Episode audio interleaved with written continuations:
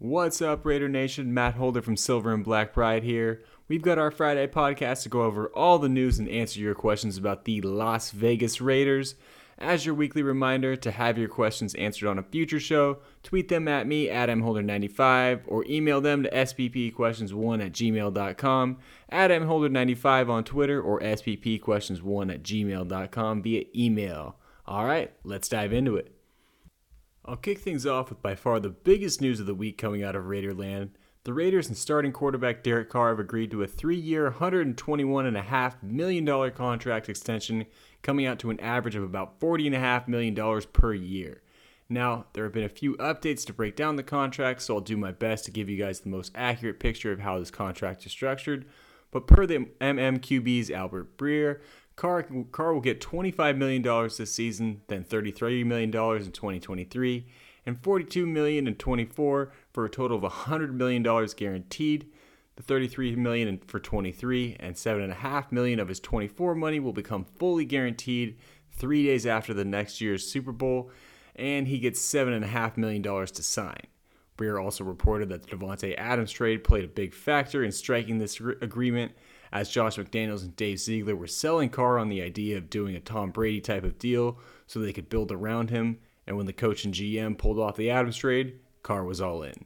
Later in a press conference after the signing, Carr went on to, to mention about how he structured his deal so the team could re-sign players like Hunter Renfrow and Darren Waller, among others, which has been a hot topic of discussion on this podcast recently. A couple of other notes from Breer. Carr's new deal carries a no trade clause and has a full injury guarantee of $65.5 million. He gets a $5.2 million raise for this season, and the contract can be a one year, $45.7 million extension if Carr is cut after the 2023 season. So, the longest tenured quarterback in the NFC is going to stay that way for at least one more year and likely beyond that if all goes to plan. I mentioned the offseason workout schedule last week, but the Raiders did kick off their offseason program on Monday. Since they have a new head coach, they got to kick things off about a week early, and several of the team's beat reporters reported that the event was well attended. These are optional workouts, but they do allow the coaches and players to at least meet and get on the whiteboard to start implementing the playbook. So it's good to hear that the turnout was high and that players like Carr, Renfrow, and Davante Adams were all in attendance. The Raiders hosted a few players in for some visits this week, both free agent and NFL draft prospects. The most recognizable name for you guys would probably be defensive tackle Darius Philon, as he quote unquote visited the team on Thursday. Obviously, they weren't trying to sell Philon on the area or the team or anything like that, but I'd imagine that this was more of a chance for him to sit down with the new coaching staff and maybe even let the doctors take a deeper look at his surgically repaired knee, or at least give them a chance to get any updates on the injury. As far as draft visits go, I'll do the same deal as last week and list the few I've seen floating around. Ohio State defensive tackle Haskell Garrett has spoken with Las Vegas, though the details of his visits are currently being held private. Clemson cornerback Mario Goodrich has met virtually with the Silver and Black. Same with Florida linebacker slash edge rusher Jeremiah Moon, while Miami defensive tackle Jonathan Ford was in Las Vegas on Monday, per Pro Football Network's Aaron Wilson. On a semi related topic, the Raiders made a few signings this week as well. Tight end Nick Bowers and safety Roderick Teamer signed their exclusive rights deals this week, I believe it's been known for a while that Bowers was going to be back. It was just recently made official, but the Teamer news is new, and now he'll be back for a second season with the Silver and Black after contributing as a special teamer and backup safety last season. The Raiders also signed defensive end Tashawn Bower. Bower's originally from Kenilworth, New Jersey, and went to LSU for college, where he had five and a half sacks and 12 tackles for loss. In 2017, he was an undrafted free agent and signed with the Minnesota Vikings and ended up making their roster and playing there for two seasons before tearing his Achilles right before the 2019 season. From there, Bower signed with the New England Patriots practice squad, surprise, surprise, and bounced back and forth between the Pats' active roster and practice squad in 2020 before ending up back on the practice squad last season until the Minnesota Vikings signed him late in the year. Bower's has 21 total tackles and two sacks in his career. In what was likely a corresponding move, the Raiders cut defensive tackle Kamal Seymour with a non football injury designation, as Seymour had been on the practice squad for at least a couple of years. The Raiders also unveiled every new player's number for this season, so I figured I'd rattle those off for you guys. On offense, we have quarterback Nick Mullens rocking number 9, wide receiver Mack Hollins with number 10, wide receiver Demarcus Rob- Robinson, number 11, quarterback Garrett Gilbert, 14, wide receiver Davante Adams, 17, running back Ameer Abdullah, 22, running back Brandon Bolden, 34, fullback Jacob Johnson, 45, offensive lineman Jordan Meredith, 61, offensive lineman Brett Heggie, 62, offensive lineman Alex Bars, 64, and tight end Jacob Hollister, 88. And then on defense, Darius Phillips, cornerback number 20, Rocky Ya-Sin, also a cornerback 26, Anthony Averett, another quarterback number 29, Duron Harmon, safety 30, Cre'Von LeBlanc, cornerback 31, Micah Kiser, linebacker 43, Jayon Brown, linebacker 50, Chandler Jones, edge 55, Kyler Fackrell, also an edge 57, Bilal Nichols, defensive line number 91, Kyle Peko, defensive line 92, Vernon Butler 94, and Andrew Billings 97. This last piece before we move on to the questions isn't Raiders related, especially since they won't draft until the third round, but the list of draft attendees got announced and the, and the draft is in Vegas, so here are the list of guys intending in case you were wondering. Cornerback from Cincinnati, Ahmad Gardner. Edge rusher from Michigan, Aidan Hutchinson. Offensive tackle from Mississippi State, Charles Cross. Wide receiver from Ohio State, Chris Olave. Utah linebacker, Devin Lloyd. Georgia defensive tackle Devonte Wyatt, Alabama offensive lineman, or offensive tackle, I should say, Evan Neal, Ohio State wide receiver Garrett Wilson, Purdue edge George Karlaftis, NC State offensive tackle Ikem Ekwonu, Florida State defensive end slash edge Jermaine Johnson, Georgia defensive tackle Jordan Davis, Kayvon Thibodeaux, Oregon edge, Kyle Hamilton, Notre Dame defensive back, quarterback Malik Willis out of Liberty, cornerback Kyler Gordon out of Washington, linebacker Nakobe Dean out of Georgia, Zion Johnson, Boston College guard, Jameson Williams, Alabama wide receiver, Drake London, USC wide receiver, and Matt Corral, quarterback from Ole Miss. A quick little alumni update that I'm going to squeeze in here before we get to the questions. Former Raiders player and coach Rod Woodson was named as one of the XFL's head coaches for the league's upcoming reboot. Woodson ended his Hall of Fame playing career in Oakland, was a part of the organization's last Super Bowl run, and he returned to the team a couple of times as a coach. At this time, we don't know which XFL team Woodson will be coaching. All right, time for your questions. As another reminder to have your questions answered on a future show, tweet them at me, at mholder95, or email them to sbpquestions1 at gmail.com. First up, now that Mad Max, Jones, and Adams are locked up, does that mean Renfrow and Waller will get extended? Yeah, I mean, I think I've talked about this a little bit before. I get the feeling that Hunter Renfrow is going to be the next guy up. Like I was talking about at the beginning, the way Carr's contract is structured, they can bring back Waller, and I think what we were talking about before is a little bit more flexible before, where they can bring back all three of those guys between Davante Adams, Hunter, Hunter Renfrow, and Darren Waller. So I definitely think the door is open to bring back all three. I would say again, I think Renfrow is probably the next one up. Waller, I'd still wait on a little bit longer to see what happens with that situation. Again, I'm still not 100% convinced that they'll be able to keep all three of those guys that we are just talking about. But yeah, I definitely think Renfrow is going to be the next man up. I think Carr's deal got done a little bit faster than I was expecting a little bit. I thought this would carry on probably at least until the summer, so I think that does give them a little bit better, bigger of a time frame too to try and bring these guys back and get them signed before the season and even training camp starts. But yeah, I think uh, I think we'll see Renfrow be uh, be next up to get paid.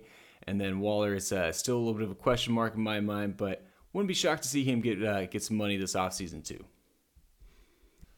Question two: Will Jacobs get the extension? The fifth year option is too expensive in my mind. So for those of you that don't know, that's the uh, fifth year option number for Jacobs will be coming in at around eight million, a little bit of change. Um, as far as an extension goes, if I would say if the the fifth year option is going to be a little bit too expensive for you, and expansion is probably going to be even more. I mean, I'm looking at it right now. I would honestly expect Jacobs to come in probably around the 12 million per year mark, whatever, however many years that is. That's obviously up in the air, but I mean, 12 million. Just looking at it, that seems to be the sweet spot for these new running back contracts. Dalvin Cooks at Cooks at 12.6, Derrick Henry 12.5, Nick Chubb 12.2. Aaron Jones, 12 even. Same thing with Joe Mixon. And then after that, there's a steep drop off down to Melvin Gordon, who's uh, not under contract right now, but most recently was making 8 million per year. And then Saquon Barkley and James Conner coming in. Uh, Saquon Barkley was, excuse me, just below 8 million. James Conner was about 7 million. So if you're looking at the difference, or what I guess what I'm getting at is uh, if the uh, the fifth year option is a little bit too expensive for you, an extension is probably not going to be any cheaper. So at least with the fifth year option, they kind of have the the out they're the easy out with him, especially with a guy like Jacobs who has had some injury issues in the past and biggest honestly the biggest flaw with him is that he just can't stay healthy. I think almost having a, a shorter term contract might be a little bit better than maybe locking yourself in to a longer and uh, higher paying deal. I mean, just look at what the Cowboys have done with Ezekiel Elliott. Not that Jacobs will command any sort of contract like that or anything like that. But again, as we keep hearing with this uh, new analytics age of football, the paying running backs deal is uh, obviously a big no no. So I don't think Jacobs will get extended. Again, kind of circling back to the last question of we got to remember about how many how much money they're going to be allocating to that side of the ball already with these big contracts. So I get the feeling this is probably going to be, or if it, if Jacobs' extension isn't, or his fifth year option, excuse me, isn't picked up, then we might be looking at one of the last few years for for Jacobs uh, in the silver and black. I I I do think there is a good chance they'll pick up his option. I think McDaniels will probably like Jacobs a little bit more. I think maybe get him a little bit more involved in the passing game. Then again, we I feel like we've been saying that for years, even with Gruden around. So I think that'll be a be an option for them to pick up the fifth year. But yeah, I, what I would say is if you think the fifth year is a little too bit too expensive, then the extension is probably going to be not much better for you. On a related note to the last question, when will we hear about Clelin Ferrell and Jonathan Abram? I'm assuming this is talking about the fifth year options. I'm trying to think back. I don't know of many situations where a team has kind of flat out said that they're not going to be declaring or picking up a uh, fifth year option. Not saying it hasn't happened, but it's just not sticking out in my mind. I get the feeling that you're probably not going to hear about anything until after the deadline's passed. Be kind of a weird signal going into a year to not pick up and announce that you're not picking up the uh, the the uh, fifth year option because I feel like then it becomes a little bit more of a story. Whereas if you just kind of decline it and everyone kind of knows it, it just kind of come, kind of seems more like a as expected, not as much of a, a noteworthy or newsworthy um, newsworthy story or anything like that. So I probably think they'll just kind of let it play out. They probably might have either they might have even told them at this point that they're not going to pick it up, but I don't think we'll hear anything or make anything public until kind of that those deadlines expect or pass. I mean, Clelin Ferrell, I think that's a pretty shut case that they're not going to pick up his fifth year option. Jonathan Abram, it's tough because I do think uh, if you're if you're a coach or if you're a, the regiment that drafted him, you might want to pick that up just because you might want to see what he can do for another year because the guy's obviously had a had a few injuries and kind of is a wild card. Still still trying to figure out what type of player Jonathan Abram is. So you would like that extra year. But again, I think with the the new regimen, it being a, still a fairly steep price tag, and again, I mean, the injuries do play a factor in the other end of the, the argument too of to not bring back Jonathan Abrams. So I get the feeling we probably won't hear anything until those deadlines pass. And to be honest with you guys, I'd probably be a little bit, I'd probably be pretty surprised if they picked up either uh, Clelin or Abrams uh, fifth year options. I think if anybody's getting their option picked up, it's going to be Jacobs this year.